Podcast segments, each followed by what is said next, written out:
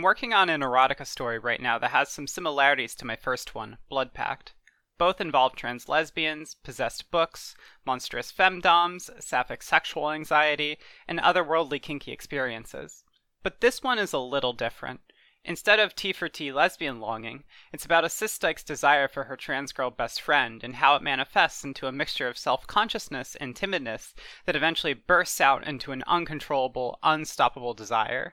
Quite literally, for the record. The climax of the story, no pun intended, involves her turning into a gigantic snake girl who wants to be worshipped like a goddess. Most people tend to think lesbian erotica is filled with soft, flowery prose about holding hands, stealing shy glances, and wondering what it would be like to be kissed on the lips by your childhood bestie-turned-college roommate. This is a stereotype.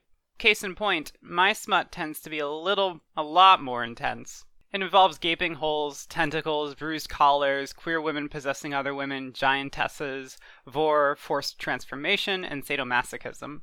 My girls live for getting hurt and hurting each other. Call it dark, call it violent, or say it's gothic horror. But for me, my erotica is just a reflection of the complicated minefield that is sapphic sexuality. What happens when you're a dyke who spends all her life being told that your homoerotic desires are just predatory fantasies that have no place in society? You start fetishizing power in ways both good and bad. The bad side involves enabling oppressive power structures. The good side is the total opposite, queer sexual liberation. It turns out bondage is very hot when you're the one putting other girls into it, and she wants to be there too. I'm teaching a course this month for Pulp Mag's Pulp Public School called Write Like a Dyke, Crafting Queer Sex and Eroticism in Fiction. The class, which lasts for an hour and thirty minutes, is a crash course on everything writers should know before they step into writing queer sex scenes. It talks about things like eroticism versus sexuality, subversive queer sex as it's practiced then and now, think public sex, and how taboo parts of queer sexuality like leather are largely underrepresented in modern L G B T literature.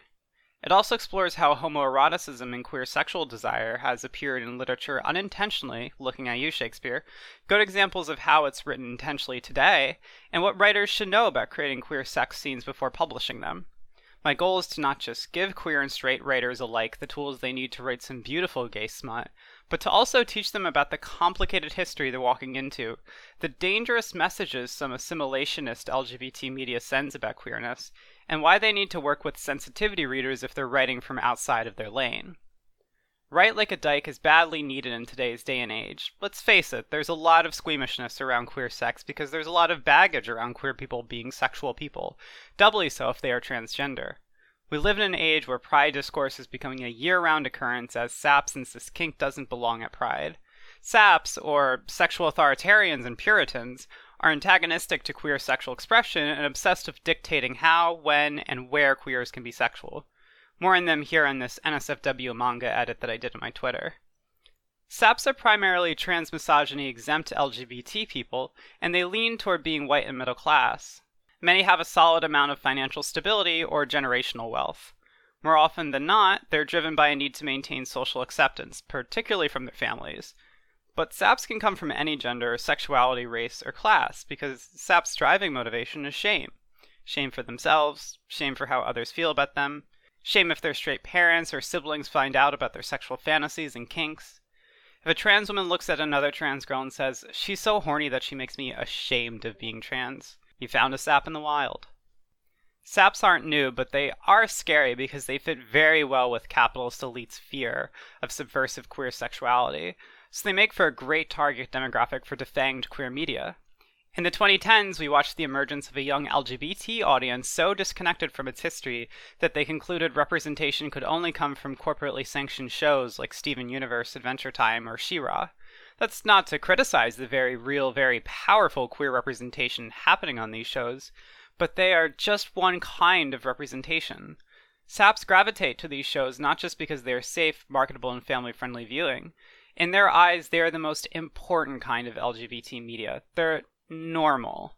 This implies other forms of queer media are bad for being non-normative, which, taken to its logical conclusion, means any L G B T-adjacent media that isn't normative is bad. When the call comes from inside the house, it's horizontal violence, and my biggest fear is that those carrying it out are going to take over the home. Putting a name and label to sexual authoritarianism is a good way to resist it. When trans people started putting a name and face to TERFdom, TERFs lost a lot of their power in queer spaces. Connecting the lineage between TERFs, SWERFs, and SAPs also helps. Sophie Lewis did this for the former two in her masterful piece, Surf and Turf. She exposed the ahistorical fixation over bodies between SWERFs and TERFs, one that insists bodies must be pure of gender studies and sexual labor to reach an imagined, glorious past. Pro- and anti-feminists of such analyses share a notion of the body as bearing an a priori, ahistorical, healthful legibility, Lewis writes. Whether they be avowedly feminist or anti-feminist, pro- or anti-capitalist, the voices that reject transness and sex work are perpetuating a bourgeoisie myth about the relationship between capitalism and individual selves slash bodies. It's a myth that says that we can and must protect ourselves and bodies from commodification and technological contamination, the better to do healthful, productive work, whether as revolutionaries or as capitalist evangelicals. Lewis calls SWERF and TERF rhetoric essentially identitarian, and when you think about it carefully, well, of course it is. At its core, these movements want to dictate who can be a woman, how it's done, and looks to an imagined traditionalist past to decide how that looks. As Umberto Eco lays out in Ur-fascism, the first feature of Ur-fascism is the cult of tradition. According to it, there is a positive way of living womanness which patriarchy buried, tarred and cursed, but which the sisterhood can collectively recover, Lewis says, as Monique Wittig recognized when she provocatively suggested that lesbians aren't women. It is a beguiling identitarianism. But confusingly, it is as identitarians that today's pseudo-leftist radfems mock and lambast trans feminists. Nostalgia for an imagined lost past does not make a fascist in and of itself, but it's the obsession with that past traditions and its imagined purified bodies that makes SWERFs and TERFs fash. There's an overlap between these two groups in SAPs, which is why you see so many SAPs engage in TERF and SWERF rhetoric, or at least show they're SWERF and TERF curious.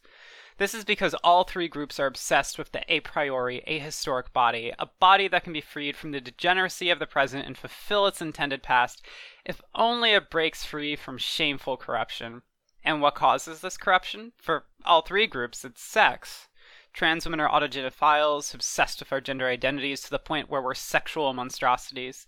Allowing us to express our sexualities freely and openly runs the risk of destroying the fascist argument that sex is purely reproductive and desire is driven solely by an innate cis-sexist biological need for the cis-human reproductive system. Meanwhile, for sex workers, we facilitate sexual fantasies as labor, and for similar reasons our sexual labor has nothing to do with reproduction. Just intimacy, connection, and desire. When sexual intimacy is allowed to flourish freely and openly, fascism cannot contain others' sexual needs, which thwarts fascist attempts to control our lives through our sexualities. It's far harder to tell a person who to shoot if you can't even tell them who to fuck. This is where SAPs come in, and it's why they're not just Puritans, but sexual authoritarians. Their goal is to dictate how and when sexual expression happens, because if sex can be contained and limited to a number of strict, always changing rules, no age gaps over ten years, no age, age gaps over three, no age gaps, then other parts of our lives can be contained and managed too. Sex workers, trans people, and leather folks are targets because we show there's another way to live life than this ahistorical bullshit, and it's why our sheer existence is treated as provocation to go to war with our bodies. This new culture had to be syncretistic. Syncretism is not only, as the dictionary says, the combination of different forms of belief or practice. Such a combination must tolerate contradictions. Each of the original messages contains a sliver of wisdom, and whenever they seem to say different or incompatible things, it is only because all are alluding allegorically to the same primeval truth, Eco writes. As a consequence, there can be no advancement of learning. Truth has been already spelled out once and for all, and we can only keep interpreting its obscure message. Feeling fascist yet? Naming this phenomenon is one important way to fight it, but another is to teach how to resist it. If we want to resist fascist creep into sexual expression, then we have to wake other queers up to our history and all its subversive, messy roots. Yes, we fuck in public, we have sadomasochistic fantasies, we hurt and tie each other up for fun, and we aren't simply three-second kiss scenes on Cartoon Network. When we start to accept that this is who we are, that our existence can be fundamentally anti-fascist and thus threatening to fascists, then we can start to create art for ourselves that celebrates this fact. This is exactly why I'm running Write Like a Dyke and speaking to its values in and out of my civvy work, because they're urgent. we're past the early stages of fascism by now and looking at the final exit ramp to get off. If we want to survive, we have a lot of work to do.